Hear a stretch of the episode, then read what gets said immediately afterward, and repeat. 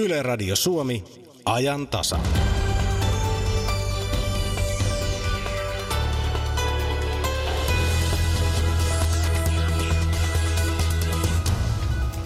Miten saada ihmiset innostumaan työstään? Siinäpä vasta pulma, johon etsitään tutkimushankkeessa vastausta. Tulli etsi Tulli löysi valvonnassaan kosmetiikkaa, josta voi puuttua jopa kokonaan ainesosa luettelo. Tästä kuulemme myöhemmin ajantasassa. Ja vallattomasti valtiopäivillä osuudessa pohjoissuomalaisen kunnan politiikkakiemurat ovat kansanedustajien ruodinnassa ja kuulemme myöskin Kiinan puoluekokouksesta. Aluksi lähdemme kuitenkin presidentin matkaan maakuntakierrokselle. Kohteena on Karstula. Minä olen Mira Stenström, hyppää siivelle.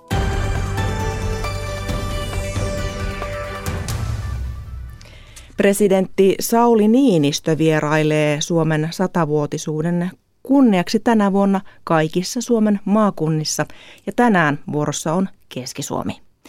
Päivän ensimmäinen pysähdyspaikka on Suomeakin vanhempi eli 150-vuotisjuhliaan viettävä Karstula. Siellä presidentti on vähän aikaa sitten vihkinyt käyttöön kuntalaisten olohuoneeksi rakennetun kansalaistorin. Millaisissa tunnelmissa vierailu on sujunut? Karstulan kansalaistorilta torilla on paikalla toimittajamme Virpi Kotilainen. Täällä olen torilla ja täällä on tori kyllä aika lailla jo tyhjentynyt. Täällä oli todella paljon väkeä silloin, kun presidentti saapui paikalle kello 13. Alkoi tuo tilaisuus, eli täällä siis vihittiin se kansalaistori ja siinä kävi sellainen pieni äh, harmittava takaisku yleisölle, että ne, jotka olivat täällä kauempana, niin presidentin mikrofoni ei ollut päällä kuin aivan siinä loppumetreillä, joten aika iso osa yleisöstä kuulemaan ei päässyt oikein kuulemaan, että mitä presidentti sanoi. Voin kertoa, että hän totesi, puhui kovasti hyvinvointiyhteiskunnan puolesta täällä, kun tällaisessa yhteisten tilojen äärellä oltiin. Ja korosti sitten Suomen roolia myös rauhan rakentajana, että suomalaiset ovat tällaisia rauhan rakentajia. Ja presidentin viesti karstulalaisille oli se, että kyllä meillä asiat ovat sittenkin suhteellisen hyvin. Eli hän piti tällaisen kannustavan hyvinvointiyhteiskunta puheen. Täällä kuultiin sininen ja valkoinen lasten laulamana. Veteraanit olivat kunniapaikalla täällä mukana. Ja tässä vieressäni on vielä tällä tyhjentyvällä torilla ja tyhjentyneellä torilla kaksikin ihmistä, jotka jäivät tänne vielä. Eli nyt kun saan tämän lappuni tästä jollakin tavalla auki, niin Marja Salonen, sinä olet kehittämisyhdistyksen tällaisen Viisarin leader-hankkeen lippua heiluttamassa. Tulit Saarijärveltä presidenttiä katsomaan. Minkä takia? No on niin harvinainen tilaisuus, että tällaisen leader-hankkeen tulee avaamaan julkisesti presidentti, että taitaa olla ihan ainutlaatuinen tilaisuus ja oli tietysti hieno käydä tapaamassa presidenttiä ja käydä kättelemässä ja toivottaa hyvää syksyä. Ja taisit päästä ottamaan kuvakin hänestä tuon leader-lipun kanssa. Kyllä taidettiin onnistua siinäkin asiassa, että tämä on kuitenkin tämä maaseudun asia meille kaikille suomalaisille äärettömän tärkeä. Ja se, että presidenttikin on tällaisessa mukana, niin on meitä kaikkia edistävä asia. Sitten Juha, sanopas Reini. Reini. Reini. Sinä olet järjestyksen valvojana vieläkin liivi päällä siinä ja kyllä, teitä jo. täällä poliisin lisäksi tarvittiin. Ei täällä kyllä täällä hyvin hyvässä järjestyksessä, vaikkakin sankoin joukoin oltiin mukana. Mitenkäs usein Karstulan torilla tällainen vilinä käy? No ei kovin usein. Tämä oli nyt niin kuin ensimmäinen semmoinen isompi tapahtuma tällä uudella torilla merkitys sinun mielestäsi on sillä, että presidentti lähtee maakuntavierailuille? Se on hyvin suuri merkitys, että hän lähtee käymään yleensä maakunnissa ja kansa näkee sen presidentin. Pääsitkö itse kättelemään? Kyllä pääsin.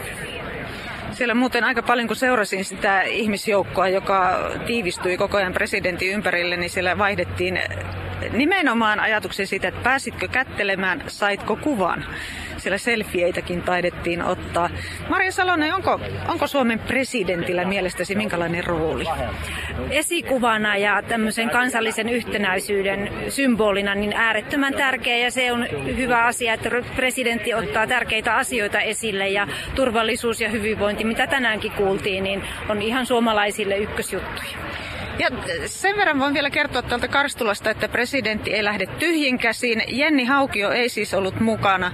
Presidentti viittasi ehkä vähän tähän tulevaan perhetapahtumaan, kun hän sanoi, että Jenni Haukio ei uskaltanut lähteä pomppivaan helikopterin kyytiin. Tiedotustilaisuudessa, kun pari toimittajaa vähän perheuutisesta uteli, niin silmin nähden presidentti ei halunnut siitä asiasta juurikaan mitään lausua. Mutta tyhjinkäsi eivät lähde, he saavat täältä Karstula reput. Karstulan 150-vuotisjuhlan kunniaksi on tehty 150 reppua. Niiden valmistaja äh, Finsavotta on täällä Karstulassa ja Harri Koskinen, karstulalainen muotoilija, on ne suunnitellut.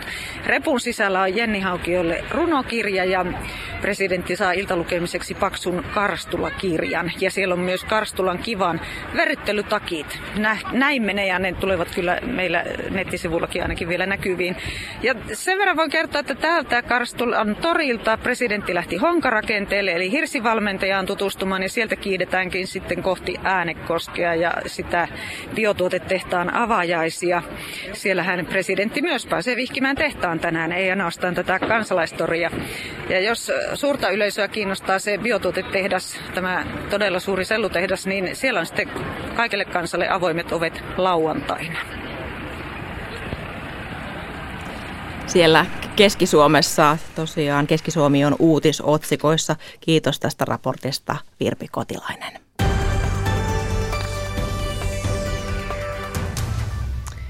Sanotaan, että meitä on johdettava edestä. On puhuttu käskyttävästä johtamisesta. Nyt tutkitaan innostuksen johtamista. Tervetuloa lähetykseen yliopettaja Johanna Vuori Haagahelia ammattikorkeakoulusta. Kiitos paljon. Haakahelia ammattikorkeakoulu on mukana hankkeessa, jossa tutkitaan innostusta ja sen johtamista työyhteisössä. Miksi on lähdetty tutkimaan innostamista?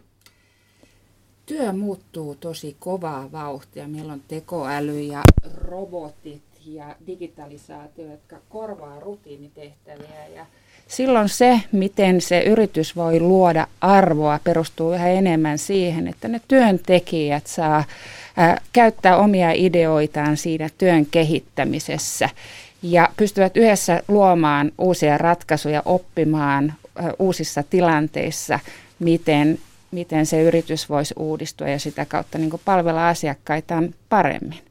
Ja tämmöiseen malliin ei sitten sovi se käskytä ja kontrolloi johtaminen, vaan pitäisi sitten uudelleen ajatella, että miten saataisiin niiden ihmisten innostus työssä, jotta siitä syntyisi sitten sekä yrityksille että niille työntekijöille sitten iloa, innostusta ja yrityksille sitten myöskin tulosta. Tulkitsenko oikein, että suomalaisissa työpaikoissa ei vielä ehkä niiden työntekijöiden mielipiteitä kuunnella niin paljon kuin pitäisi? Olen sitä mieltä, että pitäisi paljon enemmän ajatella, että niillä työntekijöillä on se kyky nähdä, että missä se klikkaa ja mitä voisi kehittää. Ja silloin se on sen johdon tehtävä käynnistää sellaisia prosesseja, että se työn kehittäminen ja oppiminen tulee osaksi sitä arkea.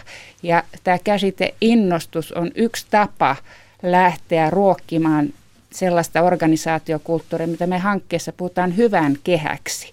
Eli siitä oppimisesta, hyvästä innostuksesta tulee semmoinen johtajia ja työntekijöitä innostava energia, joka panee vauhtia rattaisiin. Ja työntekijöiden innostus ruokkii sitten toisten työntekijöiden innostusta, johtajien kannustus, sitä, sitä yhteistä tekemistä ja sitä kautta saadaan sitä uutta draivia tähän suomalaiseen työelämään.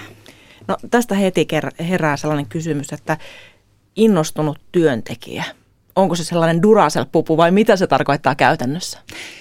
Kiitos. Tämä on minusta tosi tärkeä kysymys, koska meillä on se mielikuva, että se innostunut ihminen on se, joka hyppää viisi metriä ilmaan ja, ja heittää high fivea muiden kanssa. Eli innostus näkyy ihmisissä eri tavalla. Ja johtajan pitäisi nyt sitten niin ymmärtää tämä, että kaikki ei sitä innostusta tosiaan tämmöisellä, tämmöisellä hehkotuksella ilmaise. Eli joku saattaa olla kovinkin innostunut asiasta, mutta ei reagointikyvyltään, niin pystyy esimerkiksi siinä vaiheessa sitä tekemään, vaan saattaa yön yli miettiä jotain postia ja seuraavana päivänä tuottaa sitten sen ehdotuksen, että miten voitaisiin tota, asioita kehittää. Eli innostus näkyy ihmisissä eri tavalla, ihmiset on innostuneita eri tavalla, mutta sitten jos se johtaja ymmärtää tämän ihmisten erilaisen innostumisen ja osaa sitten luoda sen hyvän kehän, niin sitten niin kuin saadaan niistä ihmisistä se paras siellä työpaikalla myöskin irti.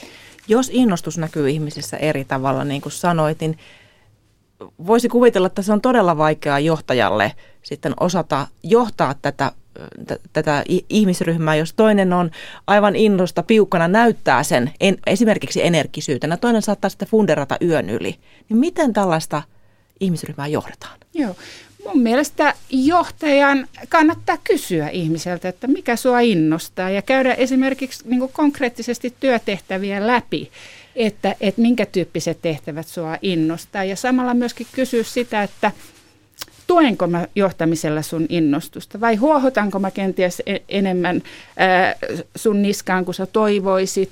Ja, ja käydä tämmöistä keskustelua, että miten sinä haluaisit itseäsi ja innostustasi jo, johdettavan ja myöskin, että ihmiset puhuu siitä innostuksesta työkavereiden kanssa. Eli että, että se ei ole ainoastaan johtajan tehtävä. Johtaja ei voi määrätä innostusta. Innostu johtaja, nyt. Niin, nyt johtaja ei voi siitä. motivoida, niin. vaan johtaja voi luoda sellaiset puitteet organisaatioon, jossa se innostuminen mahdollistuu ja sieltä muodostuu sitten se hyvän kehä. Eli tavallaan voisi luoda semmoista innostuksen siemenet, niinkö? Öö, ei, innostuksen siemen on kyllä ihmisissä sisällä, vaan niin ne mahdollisuudet, että se siemen saa ravintoa ja pystyy kasvamaan – näin päin mä sanoisin. Meillä puhutaan työpaikoilla paljon tästä pahoinvoinnista, työpaikkakiusaamisesta, jaksamisongelmat ovat, ovat aika yleisiä. Kun olet tätä asiaa tutkinut, niin miten innostuneisiin, innostuneisiin työpaikkoihin olet törmännyt? Mitkä kuvaavat, mitkä asiat kuvaavat niitä työpaikkoja?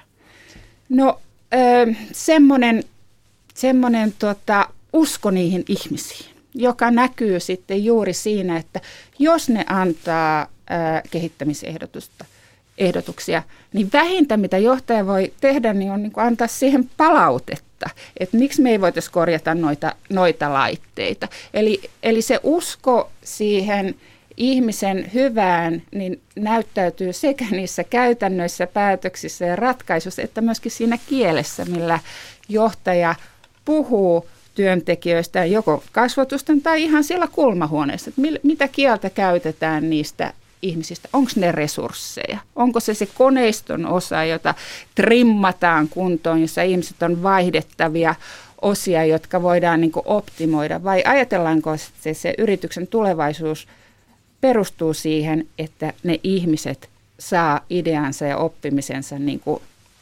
käyttöön laajemminkin siinä yrityksessä. Miksi ihmisistä ei saisi puhua resursseina tai tiimeinä? Tämähän on semmoista yleistä puhetta, mitä esimerkiksi esimiehiltä kuulee. Joo, eli ei kukaan meistä halua olla koneiston osa. Ei kukaan halua olla semmoinen vaihdettavissa oleva, standardoitava osa, vaan, vaan me halutaan antaa parastamme siellä työpaikalla. Ja tiimeistä toki voi puhua, mutta sitä mä kritisoisin, että jos johtaja puhuu minun tiimiläisestäni, minun tiimiläiseni Merja – eihän se johtaja puhu, jos se, eihän se puhu minun kopiokoneestanikaan tai minun, minun ää, kemikaaleistakaan. Eli että, että mieluummin puhuisi sitten Merjasta kuin minun tiimiläisestä. Et mä sanoisin, että johtaja, sinun tiimiläisesi ei ole sinun. Ja vähän samaa mä niin kritisoin siinä, kun puhutaan osaamisesta, että hei Merja, mä tarvitsen sun osaamista tai sitten sanotaan niin kuin, naapuriosaston esimiehelle, että hei mä tarvitsen Merjan osaamista. No Merjalla on sitä osaamista, mutta jos ei silloin sitä innostusta työssä käyttää sitä, sitä sen, ää, sen yrityksen tehtävän mukaisesti, niin ei sillä osaamisella silloin ole paljon arvoa. Eli sen takia mä suosisin, että ihmisistä puhutaan heidän nimillään milloinkin kuin minun tiimiläisestäni. Eli se minun tiimiläiseni on semmoinen moderni korvaus tälle jo vanhentuneelle sanalle alainen. Alainen ja sitäkin käytetään vielä. Et mieluummin puhutaan meidän tiimistä tai, tai meriä meiltä asiakaspalvelusta tai jotenkin, jotenkin tällä tavalla. Eikä... Se tulee henkilökohtaisemmalle tasolle. Kyllä, kyllä ja, ja silloin se mun mielestä välittää myöskin sen ajatuksen, että se johtajakin uskoo, että se tulos tulee siitä ihmisestä, ei siitä osaamisesta tai siitä koneiston osasta, joka on trimmattu siitä, vaan että, että ne ihmiset, ihmiset tekee sen tuloksen silloin, kun ne pystyy käyttämään sitä parasta innostustaan siellä työpaikalla. Puhutaan hieman tällaisesta innostuksen lannistamisesta, kun tässä on puhuttu, että miten saadaan ihmiset innostumaan ja tavallaan löytämään se sellainen tavallaan flow, työn, työn imu, niin minkälaisia lannistu, lannistajia sinä olet löytänyt työpaikoilta? No meillä kaikilla varmaan on semmoisia kokemuksia. Ja aika Mitä on tyypillisimmillään? Joo, no aika usein se nyt voi olla joku, että annetaan esimiehelle joku kehittämisehdotus ja ja siihen ei saa mitään responssia. Tai sanotaan suoraan, että hei, toi ei tule toimimaan. Tai me kokeiltiin tätä jo viisi vuotta sitten, ei tule toimimaan. Eli semmoinen niin innostuksen nopea lannistus, tai, äl, tai jopa sanotaan, että älä, jos on semmoinen ihminen, joka pomppaa viisi metriä ilman, niin älä, älä nyt hihku siinä, jos ihminen on oikeasti innostunut.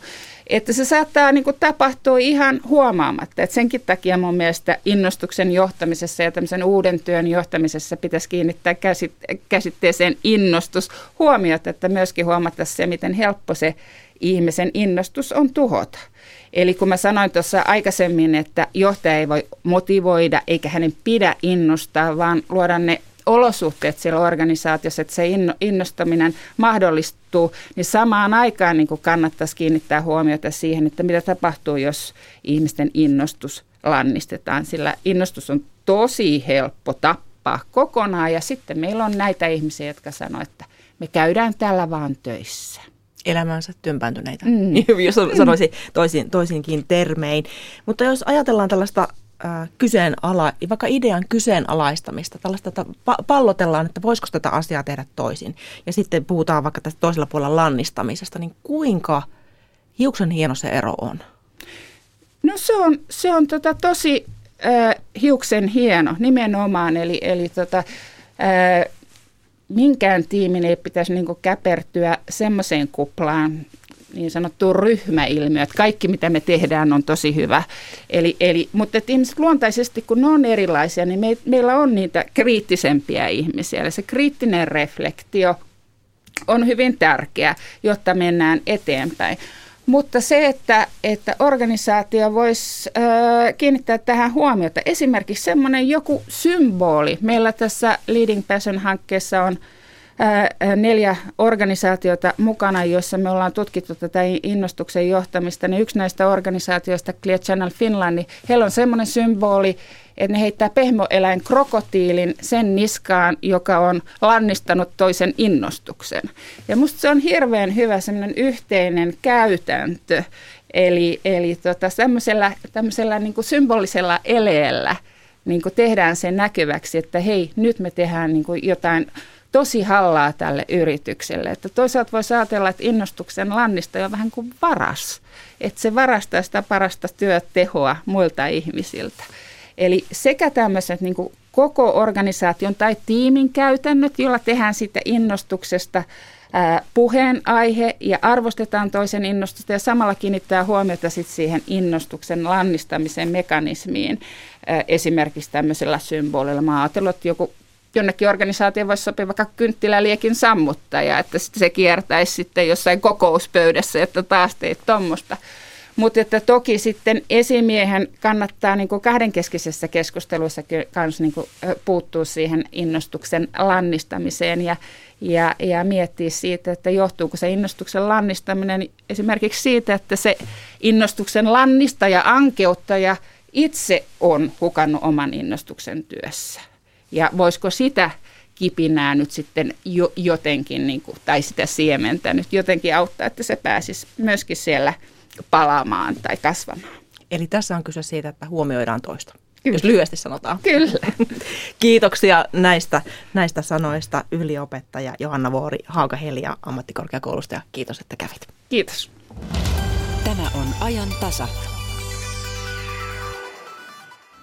Se oli niin kirkas se viisto auringonpaiste, kun se tulee tuommoiseen sänkipeltoon, niin se, se on kultaa se pelto, se ei ole vaan keltainen. Ja kun se reunustaa vielä valkeiden koivujen runko, joissa on kirkkaankeltaisia lehtiä joissain siellä vielä. Se ei ole pudotus hiljaisuuteen, vaan nousu toiselle tasolle olemisessa. Luontosuomen syksy alkaa keskiviikkona kello 18. Yle. Radio Suomi. Lähes puolet tullin valvomista kosmetiikkatuotteista on määräysten vastaisia. Tullin laboratorio on tutkinut tänä vuonna 145 Suomeen tuotua kosmetiikkatuotetta. Niistä 35 oli määräysten vastaisia eli hylättäviä. Lievempiä virheitä oli 30 tuotteessa. Puhelimessa on nyt Tullin kulutustavarattutkimuksen jaostopäällikkö Arja Meriläinen. Hyvää iltapäivää. Hyvää iltapäivää. Kuinka usein tällaista tulee vastaan? No nämä on tosiaan, nämä 145 tuotetta on tämän vuoden aikana tutkittu, siis koko vuoden aikana tähän mennessä. Ja tota, niitä tulee sitten säännöllisesti väliajoin sitten näitä tuotteita, joista on, joissa on sitten, jotka eivät ole määräysten mukaisia tai joista sitten löytyy huomautettavaa. Kosmetiikkatuotteissa määräysten vastaisuudet liittyvät esimerkiksi valmistuksessa käytettyihin ainesosiin, muun muassa pakkausmerkintöihin. Minkälaisia tapauksia teillä on, on tullut vastaan, jos katsotaan esimerkiksi ihan näitä hylättyjä tuotteita? No esimerkiksi tuotteessa on voitu käyttää sellaista väriainetta, joka ei ole sallittu siinä kyseisessä tuotteessa. Ja sitten on voinut olla myös sellaisia säilöntäaineita käytössä, jotka ei ole sallittu siinä tuotteessa. Ja sitten on voinut olla ihan myös täysin kiellettyjä väriaineita. Ja sitten tota, semmoisia virheitä nyt löytyy, että ainesosaluettelo on puuttunut kokonaan. Ainesosaluettelo on voinut olla virheellinen. Se on myös voinut olla ihan väärä. Että tämmöisiä, tämmöisiä syitä.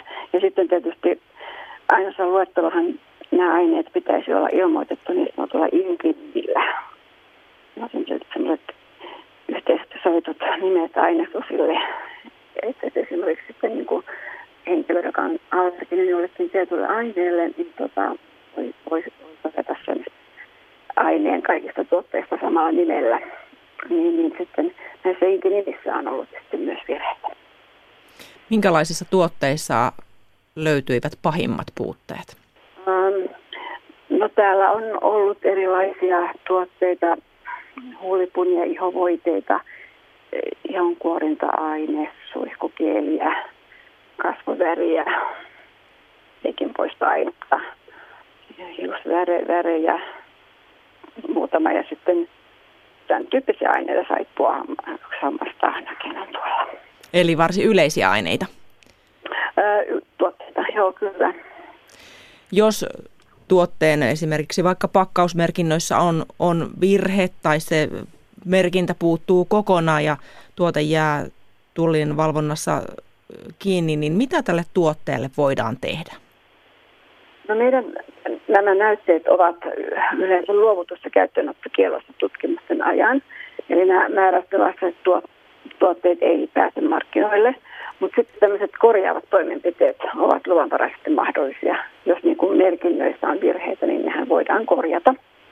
Ja sitten tuotteen palautus tai maasta pois on mahdollista tietyin ehdoin ja, ja sitten, sitten myös tavareita voidaan hävittää tullivalvonnassa. Kuinka helppo tuotteiden valmistajilta on saada tietoa sitten maahantuojan, että mitä ainesosaa tässä vaikkapa hylätyssä tuotteessa tosiasiassa on käytetty? No tavaran haltijan pitäisi tietysti toimia tämmöisten vastuullisten valmistajien kanssa, joilta nämä tiedot saadaan, että, että sieltä valmistajaltahan niitä sitten täytyy kysyä. Selvitysvaiheessa tietenkin, tietenkin tota, sitten tavaranhaltija haltija niitä selvittää valmistajan kanssa. Sanotaanko, että esimerkiksi Kiina, Kiinasta tullut kosmetiikka voi olla tässä suhteessa hieman ongelmallista. Ja sieltä päästä voi olla vaikea saada näitä tietoja. Kiitoksia haastattelusta Tullin kulutustavaratutkimusten jaostopäällikkö Arja Meriläinen. Kiitos.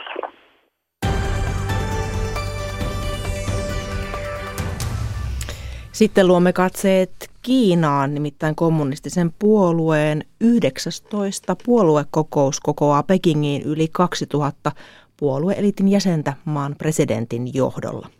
Puoluekokous on alkanut presidentti Xi Jinpingin puheella. Muun muassa sitä käyvät läpi nyt vanhempi tutkija Jyrki Kallio ulkopoliittisesta instituutista ja Shanghaista puhelimitse tavoitettu Kiinatutkija Teemu Naarajärvi.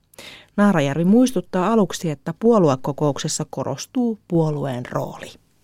No en tosiaan seurannut kyseistä puhetta livenä, että, että katsoin tuossa sitten nopeasti siitä, siitä otsikoita ja tota noin, Kiina, tämä tietysti tämä Kiinan kommunistisen puolueen puoluekongressi on, on se tilaisuus, jossa korostetaan tätä puolueen roolia. Eli tämä Xiin ensimmäinen raporttipuhe keskittyi kyllä hyvin pitkälle puolueeseen ja Kiinan sosialistisen modernisaation kehitykseen ja, ja yleensäkin niin kuin Kiinan sisäpoliittia ja sisäkehitykseen liittyviin asioihin, asioihin, mutta tämähän on alkuun tämmöinen raportinomainen puhe, jossa, jossa annetaan tämän juuri päättyvän 18 puoluekokouksen, puoluekokouksen päätösraportti. Puoluekokouksen päätöksiin kohdistuu suuri mielenkiinto. Millaiset asiat vaikuttavat tällä kertaa puoluekokouksen päätöksiin, jos katsotaan vähän suurempaa kuvaa? No tietysti, niin kuin mainitsit tuossa alussa, niin kyseessä on tämmöinen välikokous, jolloin tietysti ollaan katsomassa, että mitä edellinen puoluekokous on saanut, tai puoluekongressi on saanut aikaan. Ja tässä suhteessa tietysti nousee tapetille tämä, että onko esimerkiksi Kiinan talouskehitys sen kaltaista, kun odotettiin ja on toivottu, ei pelkästään numeerisesti, vaan laadullisesti. Eli tässä nyt on tietysti kyse siitä, että pystyykö Kiina modernisoimaan talouttaan, talouttaan kohti tämmöistä tasapainoisempaa talouskehitystä kuin tähän saakka. Ja sitten tietysti nämä politbyro ja erityisesti politbyroon pysyvän komitean henkilönimitykset liittyen siihen, että kuinka paljon esimerkiksi Xiillä tulee tulevaisuudessa olemaan omia tukijoitaan siellä puolueen huippupaikoilla. Ja myös tulossa oleva kommunistisen puolueen satavuotisjuhla vaikuttaa. Tuntuu päätöksissä vai kuinka?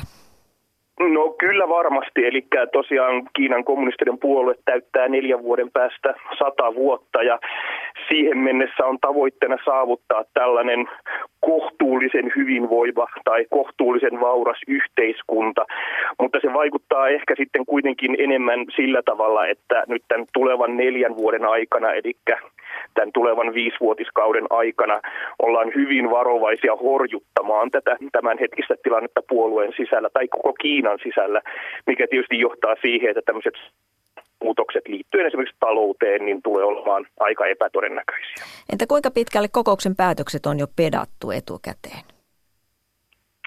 No tietysti kyllä suuret päätökset on, on pedattu etukäteen, eli tässä kesän mittaan on Kiinan kommunistisen puolueen johtohenkilöt sekä viralliset että epäviralliset sellaiset pitkään neuvotelleet, neuvotelleet. Tähän koko puoluekokouksen päivämäärä ilmoitettiin tänä vuonna poikkeuksellisen myöhään, alle kaksi kuukautta sitten, mikä ehkä tarkoittaa, että näistä asioista on jouduttu, jouduttu neuvottelemaan tavallista enemmän, mutta kyllähän tämä puoluekokous on vähän samalla tavalla samalla tavalla semmoinen elin, joka vain hyväksyy jo aiemmin kulisseissa tehdyt, tehdyt päätökset. Totta kai voi yllätyksiäkin tulla, mutta, mutta yleensä asioiden on tarkoitus mennä ennalta sovitulla tavalla.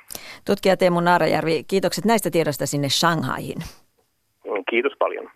Ja jatketaan studiossa keskustelua. Vanhempi tutkija Jyrki Kallio ulkopoliittisesta instituutista. Presidentti Xi Jinping valittiin Kiinan johtoon viisi vuotta sitten 2012 ja seuraavana vuonna maan presidentiksi. Häntä kuvataan vahvaksi johtajaksi. Kuinka pitkälle tämä puoluekokous on hänen shownsa? No tämä puoluekokous on ensimmäinen puoluekokous, jonka, jonka Xi Jinping puoluejohtajana johtaa, eli siinä mielessä se on hyvin pitkälti hänen shownsa. Hän piti tänään aamulla tämän kolme tuntia pit, kestäneen mammuttipuheensa, joka päättyi tuossa puoli tuntia sitten. Ja, ja hänen johdollaan tämä, tämä kokous, kokous viedään läpi. Et Kiinassa järjestelmä on sen kaltainen, että se aina henkilöityy tähän puolueen korkeimpaan johtajaan. Samalla ilmoitettiin tuo puoluekokouksen päättymisaika. Sehän on välillä avoin, ei tiedetä, mutta nyt on kerrottu, että kokous kestää viikon. Mitä tämä ilmoitus tarkoittaa? Joo, se tieto tuli, tuli eilen, että kokoukselle annettiin päättymisaika. Ja se nyt viittaa siihen, että kokouksen päätökset on tosiaan, niin kuin tutkija Teemu Naarajärvi juuri, juuri sanoi, niin ne on, on pystytty etukäteen aika pitkälle petaamaan valmiiksi, eli, eli mitään suurta kädenvääntöä tässä kokouksessa ei sitten ole odotettavissa. Mutta tuloksia ei vielä tiedetä. Tuloksia ei tiedetä. Mitä tulee näihin henkilövalintoihin, niin, niin ne näkyvät sitten vasta kokouksen päätteeksi. Mutta tämä puoluejohtaja Xi Jinpingin puhe tänä aamuna antoi jo viitteitä siitä, että, että millä tavalla puolue näkee tämän seuraavan viisivuotiskauden ja, ja minkälaisia tavoitteita puolueella on Kiinan tulevaisuuden kannalta. Puhutaan siitä kohta tarkemmin, mutta ensin näistä henkilökysymyksistä. Siis se on kai päivän selvää, että presidentti Xi jatkaa toiselle viisivuotiskaudelle, mutta sitten väkeä vaihtuu muissa puolueelimissä korkeinta valtaa käyttävässä seitsemänjäsenisessä politbyrossa, politbyroon pysyvässä komiteassa ja 25 jäsenisessä politbyrossa. Mitä näissä tapahtuvat henkilövaihdokset kertovat? No nämä henkilövaihdokset on osittain ihan luonnollisia – Eli Kiinassa on, on, on nyt parin vuosikymmenen ajan noudatettu käytäntöä, että, että kun henkilö täyttää 68 vuotta, niin, niin sen jälkeen hänellä ei ole sitten seuraavassa puoluekokouksessa mahdollista tehtävässään jatkaa. Ja nyt se tarkoittaa sitä, että, että politbyrossa vaihtuu ö, vähän yli puolet jäsenistä ja politbyron pysyvän komitean seitsemästä jäsenestä ö, neljä tai, tai viisi tai, tai ehkä jopa, jopa kuusi nyt vaihtaa, vaihtaa tehtäväänsä. Eli, eli tässä on kyse tämmöisestä normaalista sukupolvenvaihdoksesta, mutta toki se antaa myöskin nyt hyvän tilaisuuden puoluejohtaja Sille miehittää avainpaikat omilla tukijoillaan ja vastaavasti sitten kilpailevien valta, kilpailevilla valtaryhmittymillä on myöskin kova paine saada, saada omia miehiä näille avainpaikoille. Eli siellä lasketaan, että paljonko tulee Shiin tukijoita nousee ja uusiin tehtäviin ja paljonko sitten muita? Kyllä, sitä seurataan hyvin tarkalla silmällä tämän puoluekokouksen jälkeen ja siitä yritetään tehdä johtopäätöksiä siitä, että minkälainen dynamiikka puoluejohdon sisällä vallitsee. No millaista ja spekulaatioita on henkilövalinnoista käyty? Spekulaatioita on, on, on hyvin monenlaisia. Hurimmissa spekulaatioissa on arveltu, että pääministeri Li Keqiang joutuu jättämään tehtävänsä tässä kesken kautta – oletettavaa olisi, että, tai normaalia olisi, että hän jatkaisi yhtä kauan kuin Xi Jinping, eli, eli vielä seuraavat viisi vuotta. Ja tähän tehtävään tilalle on, on arveltu spekulaatioissa äh, Wang Jishan äh, äh, nimistä politbyron pysyvän komitean jäsentä, joka on puolueen äh, kurinpito-komitean puheenjohtaja, ja häntä pidetään yleisesti Xi Jinpingin oikeana kätenä. Hän on ollut ratkaisevassa roolissa tässä puolueen sisäisessä korruptiovastaisessa äh, kampanjassa – mutta kuten sanottu, niin nämä on vielä, vielä isoja spekulaatioita. Wang Zishanin pitäisi ikänsä puolesta jättää paikkansa politbyron pysyvässä komiteassa. Jos hän jatkaa, niin se voi kertoa kahdesta asiasta. Siitä, että hän on todellakin Xiillä hyvin tärkeä henkilö, mutta mahdollisesti myöskin siitä, että Xi haluaa luoda sellaisen ennakkotapauksen, jonka pohjalta hän itse voi jatkaa puoluejohtajan tehtävässä vielä viiden vuoden jälkeenkin. Niin minkälaiset, onko tämä ainoa tällainen henkilövalinta, joka vi, e, viestisi siitä? Vai, vai mikä muu voisi kertoa sitä, että hän tavoittelisi sitä kolmatta kautta, joka olisi poikkeus? No pelkästään Wang Jishanin jatkoaika äh, politbyroon pysyvässä komiteassa ei ole riittävä signaali tästä siinä jatkohaluista kertomaan. Pitäisi myöskin sitten näiden, näiden muiden jäsenten olla selvästi enemmistö enemmistö heistä siin tukijoita. Ja iso kysymys on myöskin se, että nouseeko tänne politbyroon pysyvään komiteaan nyt sellaisia niin sanotusti nuoria, eli, eli 60-luvulla syntyneitä kuudennen sukupolven edustajia, joista voidaan povata sitten Kiinan seuraavan sukupolven johtajia. Jos sellaisia ei selvästi nouse esiin, niin silloin se kyllä viittaa siihen suuntaan, että, että ei sellaisia tarvitakaan, koska Xi aikoo itse pitää vallan käsissään. Kuinka vahvana johtajana häntä pidätte? Hänen käsinsä on koottu valtaa nyt poikkeuksellisella tavalla paljon enemmän erilaisia puolueen ja, ja valtion tehtäviä kuin mitä hänen kahdella edeltäjällään on ollut. Mutta väittäisin kuitenkin, että, että Xi Jinping on puolueen johtaja puolueen armosta. Eli puolueessa lasketaan, että nyt kun Kiinan talouskasvukin yskii, eletään aikoja, jolloin sisäinen vakaus on tärkeämpää kuin, kuin koskaan. Ja tämän sisäisen vakauden kannalta tärkeää on, että myöskin puolueen johto pysyy keskitettynä. Ja sen vuoksi siinä käsiin on valtaa keskitetty. Vanhempi tutkija Jyrki Kallio, sitten siitä taloudesta. Kiinan, mutta myös muun maailman ja Suomenkin, Suomenkin kannalta on kiinnostavaa, millaisiksi linjataan tuo seuraava viisivuotiskausi. Millaisia linjauksia on odotettavissa? No nyt tässä siinä puheessa näytti olevan käänne vasempaan. Eli tietenkin kysymyksessä on puoluekokous ja on, on luonnollista, että, että kommunistisen puolueen ideologiaan ja ideologiseen historiaan liittyvät asiat nousevat esille. Mutta kyllä vähän korvaan särähti se, että tässä tämän puoluekokouksen teemana on ikään kuin sosialistinen modernisaatio. Sosialismi korostuu nyt aikaisemmin kuin edellisessä puoluekokouksessa – ja se voi viitata siihen, että esimerkiksi näitä odotettuja valtionyrityksiä koskevia rakenteellisia uudistuksia ei nyt olla tekemässä. Näin sanoi tutkija Jyrki Kallio ulkopoliittisesta instituutista. Häntä haastatteli Päivi Neitiniemi.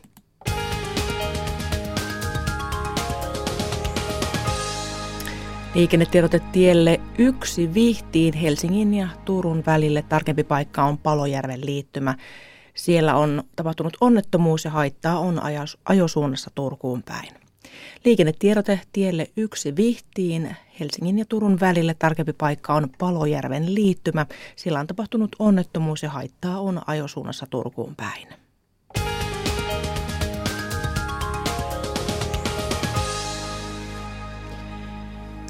Seitsemää Kittilän kuntapäättäjää syytetään virkarikoksesta.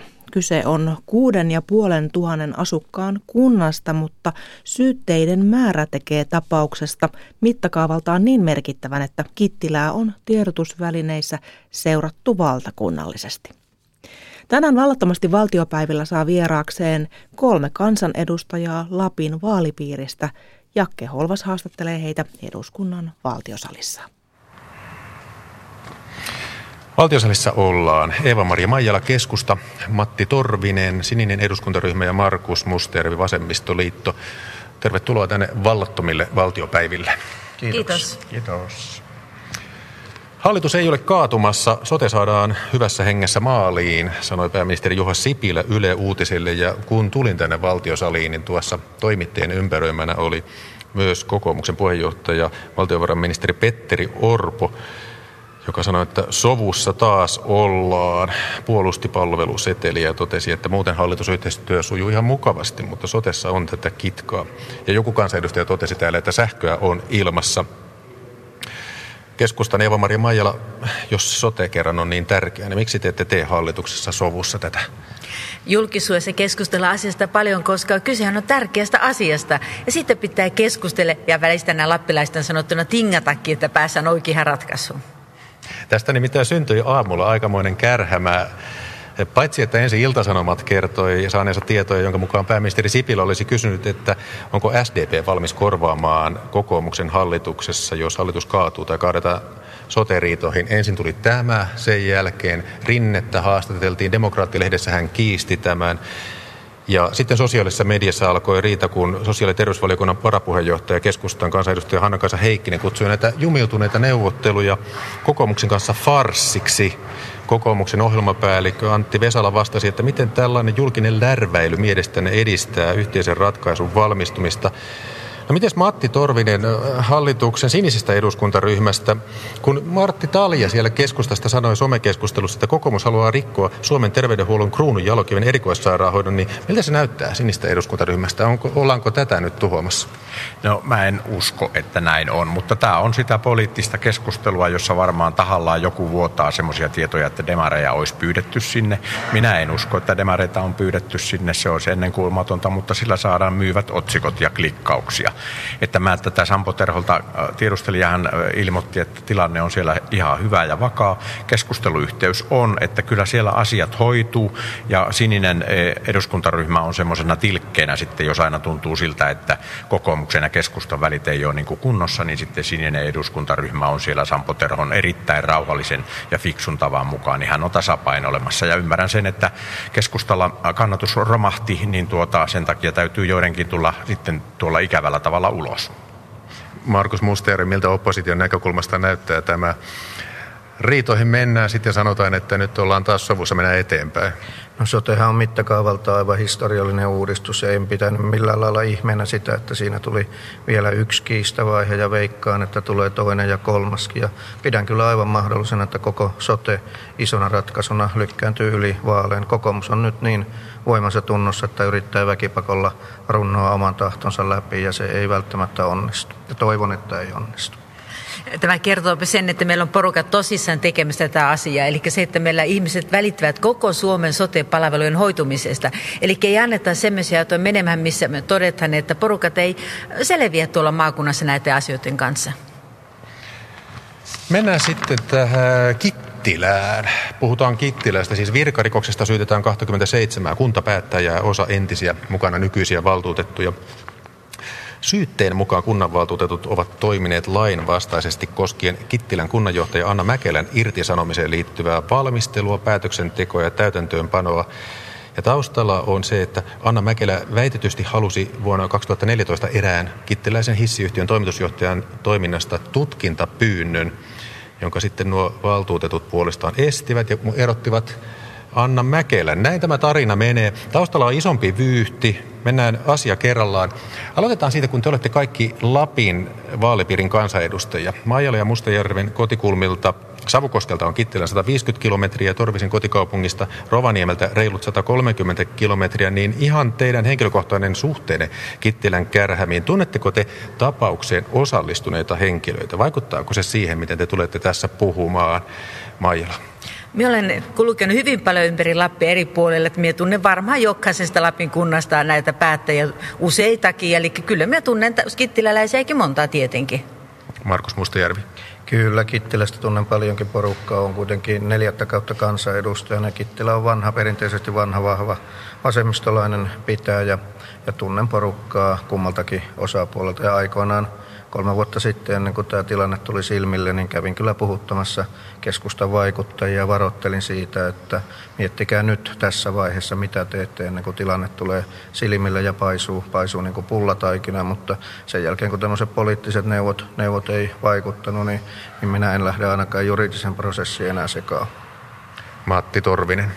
No mä olin tota Yleisradion toimittajana pitkään Lapissa ja on haastatellutkin varmaan melkoista osaa noista tutkinnan kohteena olevista tai niistä, jotka on sitten sillä toisella puolella panneet tätä vyhtiä käyntiin, että kyllä mä tunnen kaikki ne ihmiset jollakin tavalla ja, ja minun on oltu yhteydessä tietenkin kaikilta puolilta, että sillä lailla mä kaunota, katson, että mä oon tässä suhteellisen neutraali tietenkin juristina, kun sitten on siihenkin ehtinyt opiskella, niin katson tätä omasta mielestäni suhteellisen objektiivisesti, että, että en, en koe, että olisin jonkun ryhmän asialla, mutta on puolustamassa myöskin henkisesti Kittilän ihmisiä ja katson, että, että nimenomaan olen Kittilän ihmisten puolella ja sitä hätää ja epätoivoa, joka sinne on levitetty valtavan mediamyllytyksen myötä, niin, niin pitäisi ihmisille saada oikeutta ja, ja heidänkin sanansa kuuluviin.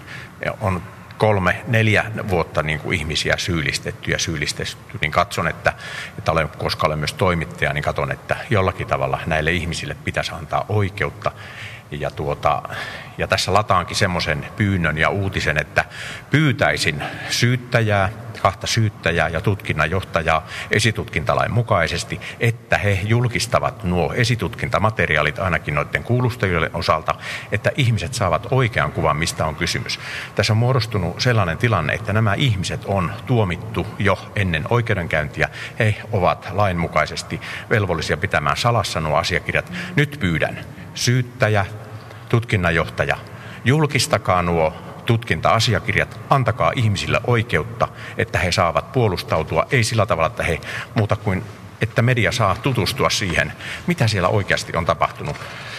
Minä en tarkalleen tiedä, mitä siellä on tapahtunut, mutta olen käsittänyt, että niin moni osapuoli siitä kunnan eh, tuota virkajohdosta kuin niistä kuntalaisistakin on ikään kuin todistajana omassa asiassaan. Asiakirjat julkiseksi sanoi Torvinen Eomari Maijala. No Matti puhuu tässä kyllä ihan järkeä, koska esimerkiksi yksi tuota, äh, kittiläläinen valtuutettu, vasemmistolainen Raili Fagerholm, sanoi minulle sellaisen asian, että hän on valtuutettuna kolme vuotta sitten äänestänyt kunnanjohtajan luottamuksesta. Hänelle ei tehnyt mitään muuta ja hänellä tulee nyt syyte törkeästä virka-aseman väärinkäyttämisestä. Hän ei todellakaan voi tietää, eikä hänellä ole oikeutta julkisesti puolustautua, että mitä hän on tehnyt. Hän on ainoastaan istunut yhdessä valtuuston kokouksessa ja yhtäkkiä hänelle tulee syyte törkeästä virka-aseman väärinkäyttämisestä. Niin, jonka maksimirangaistus on neljä vuotta, minimi neljä kuukautta. Kyllä, eli se on aika iso kakkunen sitten siitä, että tekee pelkkää kunnan luottamustehtävää ihmisten hyväksi asioita. Varsinkin, jos ei todellakaan voi, ei saa puolustaa julkisesti, eikä tiedä, mitä on tapahtunut. Markus Mustajärvi, siis miten Suomessa voi käydä niin, että 27 kuntapäättäjää on syytettynä vakavista rikoksista? Äh, siihen kytkeytyy varmaan myöskin se poliittinen kulttuuri, joka periytyy vuosien ja vuosikymmenten ajalta – ajalta ja tämähän on valtava ikävä tilanne kaikkien osapuolten kannalta, kuntalaisten kannalta ja ylipäätään sen kannalta, että voidaanko luottaa siihen, että päätöksenteko toimii. Et sinällähän Lex Kittilä ei ole mikään ainutlaatuinen laki. On ollut mahdollisuus kriisikuntamenettely, joka on taloudellisen perusteen antanut valtiovallalle mahdollisuuden tulla väliin kuntahallintoa. Kittilässä ei ole taloudellista kriisiä, mutta siellä on kyllä nyt oikeudellinen oikeudellinen kriisi ja poliittinen kriisi. Ja en tiedä sitten toteutuuko se, mitä ministeriö väläytti, että valtiovalta tulee väliin, mutta tämä tilanne on kyllä kestämätön. Eilen syytteen saanut Kittilän kunnanjohtaja Timo Kurula ilmoitti jäämänsä sairauslomalle sitten vuosiloma ja virkaa vapaalle.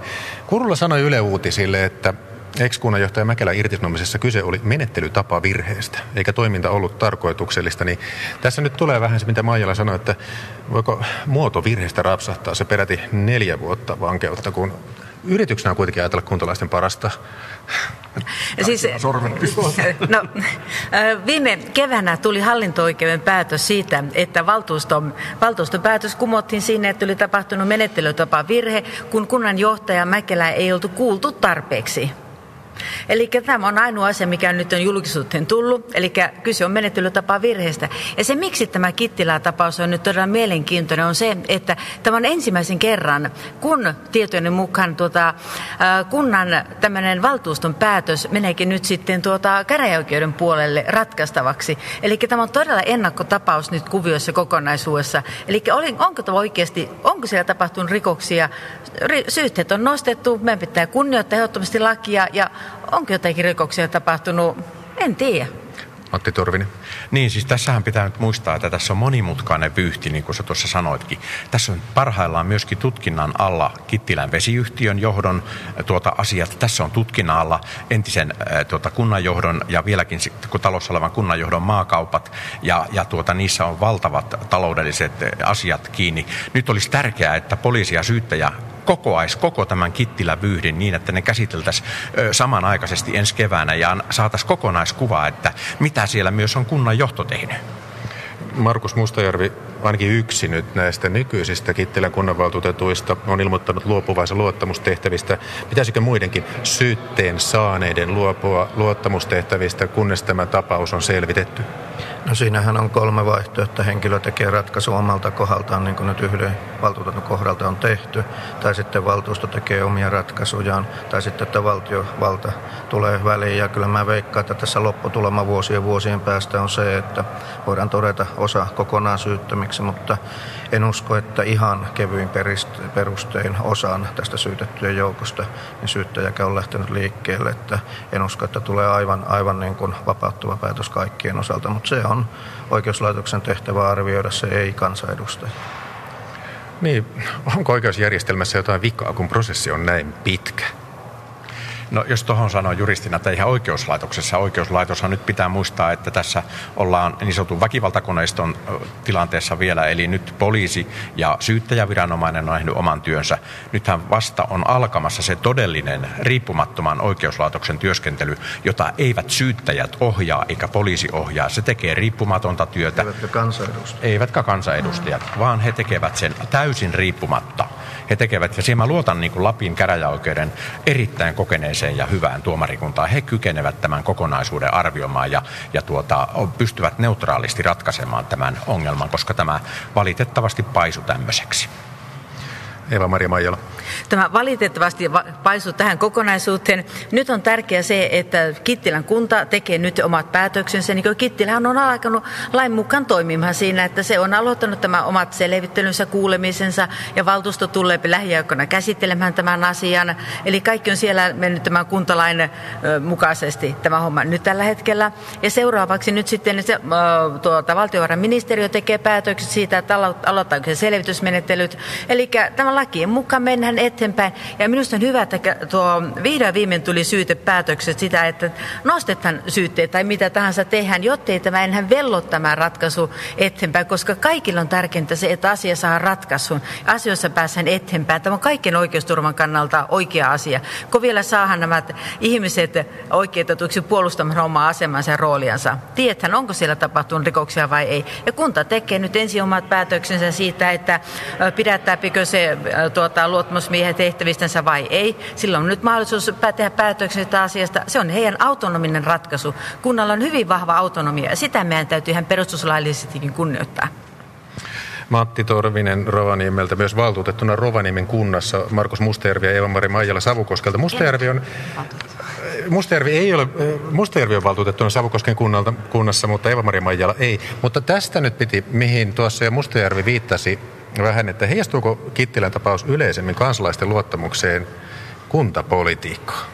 No minä tänään soitin, soitin vähän kannustuspuhelunkin Kittilän kunnanvaltuuston nykyiselle puheenjohtajalle, joka oli juuri poromettelä. Täytyy sanoa, että ei käy häntä kateeksi, että hän ei ole syytettynä, mutta joutuu kyllä siivoamaan pöytään nyt raskaimman jälkeen ja se on äärimmäisen vaikea tehtävä.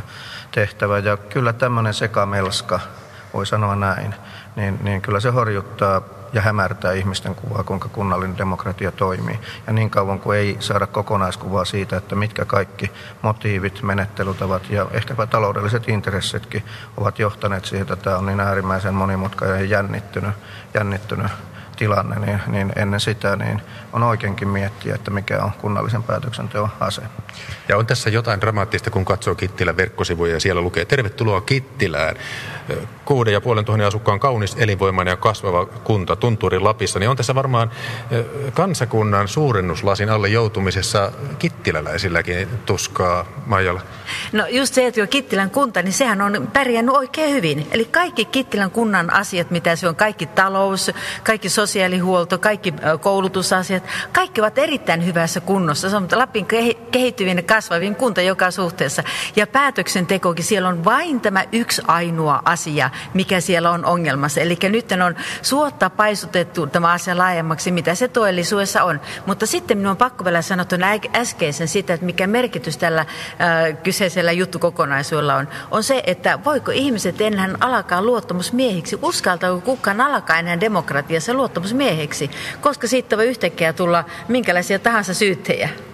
No me olemme tässä aika myötä karvaan, että te olette silittäneet nyt kittiläläisiä, mutta varmasti joku miettii kuitenkin, että kyllä nyt jotain täytyy olla, jos 27 kunnan valtuutettua joutuu rikoksesta syytteeseen. Niin mitä tästä pitäisi oppia? No minun mielestä se, mitä perustuslaki edellyttää, että julkisessa vallassa on noudatettava lakia ja kun lakia noudatetaan, niin pitää nämä kuulemiset. Se on samalla lailla niin kuin esimerkiksi minut Lapin piiriyhdistyksen hallitus erotti tehtävästä vailla mitään valtaa, ei kuulematta minua. Minun mielestä tärkeää on, että kuntapolitiikassa myös noudatetaan lakia ja kuullaan osapuolia, eikä kiirehditä. Kyllä se sieltä, se kunnanjohtaja saadaan saadaan ulos, vaikka se nyt ehkä maksaakin, mutta kun kunnanjohtaja voidaan erottaa, kun luottamuspula syntyy. Ja tässähän oli se ongelma, että ei ollut sitten sellaista sopimusta tämmöistä tilannetta varten, että vaikkapa niin kuin Lapissa pellossa, että, että tota epäonnistuneet kuntavaltuutetut sitten epäonnistuneen kunnanjohtajan kanssa maksoivat 80 000 euroa ja kunnanjohtaja lähti eikä siitä tullut mitään otsikoita. Kaveri pani rahat povitaskuun ja viettää rallattelevia hetkiä. Eeva-Maria Maijalle seuraavaksi Markus Mustjärvi. Ja tässä on tärkeää se, että kuntalakihan on nyt muuttunut jo jälkeen ja täm, täm, ny, nykyään joka ikinen kunnanjohtaja valinta, niin tuota, sinne tehdään kunnanjohtajasopimus uuden kuntalain mukaisesti. Eli tämmöisen tilanteeseen ei enää jouduta, eli tässä on jo opittu tässä asiassa. Ja tässä opitaan myöskin se, että kuinka tärkeä merkittävä se, että kunnanjohtajalla ja luottamusmiehillä on hyvät välit keskenään, koska eihän tämmöisiä farsia olisi mitään tapahtunut, jos kunnan kunnassa olisi johtaja, joka olisi johtanut omalla asiantuntemuksella tämän kunnan toimintoja. Mutta nythän näillä ei ole ollut sellaista luottamusta kunnan johtoporukkaan ollenkaan, ja sitten luottamusmiehet ovat töpeiksi ne siellä. Markus Musteri, miten välttää tällaista jatkossa? No se, että semmoisessa mitä suurempaa kriisiä pukkaa, sitä tärkeämpää on tämmöinen viileä analyyttinen ajattelu. Ja kyllähän Kittilässä onnistuttiin sinällään yksinkertaisesta asiasta tekemään aivan valtava monimutkainen vyyhti. Että kunnanjohtajan lähtee eikä tarvita mitään erityistä syytä, riittää yleinen epäluottamus, mutta silloin se, silloinkin se asia pitää hoitaa pykälien mukaan ja, ja se on ikävä päätös, mutta siihenkin olemassa selvät menettelyt ovat, kuinka se hoidetaan niin, että se kestää myöskin lain edessä. Lyhyet terveiset Kittilään. Jaksakaa. Malttia. Maailmankapin avaus tulee, ihmiset tulevat riemuitsemaan Kittilään. Olkaa iloisia, te olette Lapin parhaita ihmisiä, Kittilän ihmiset. Tällaiset terveiset valtiosalista eduskunnasta lähetti Matti Torvinen sinisestä eduskuntaryhmästä, muut keskustelijat Markus Musteri Vasemmistoliitosta ja Eeva-Maria Maijala keskustasta. Suuri kiitos teille ja toivotan oikein aurinkoista lokakuun päivän jatkoa. Ja nyt takaisin Pasilaan. Ja eduskunnan valtiosalissa oli Jakke Holvas ja nuo terveiset menivät varmaan radioaaltojen merkissä perille. Äsken puhuttiin kunta-asiaa ja huomenna jatketaan. Kuntaliitokset ovat huomisen aamupäivän ajantasan aiheena. Vuonna 2009 voimaan tulleella kuntaliitoksella ei ollut me vaikutusta kuntien kokonaismenoihin. Sen sijaan liitosten sisällä tapahtui merkittäviä palveluverkon muutoksia sosiaali- ja terveydenhuoltoalojen työpaikkojen siirtyessä pienistä liitoskunnista suuriin. Tästä on luvassa asiaa huomenna aamupäivän ajantasassa ja päivitetään myös tilanne tuolla Kataloniassa ja ihmetellään, miksi juuri sieltä median on välillä vaikea onnistua soittamaan puhelimella. Siitä tosiaan on luvassa huomenna asiaa kello 10.03 alkaen. Tämän päivän ajantasa alkaa lähestyä loppuaan ja kohta on vuorossa kello 15 uutiset nyt ajantasasta kuulemiin.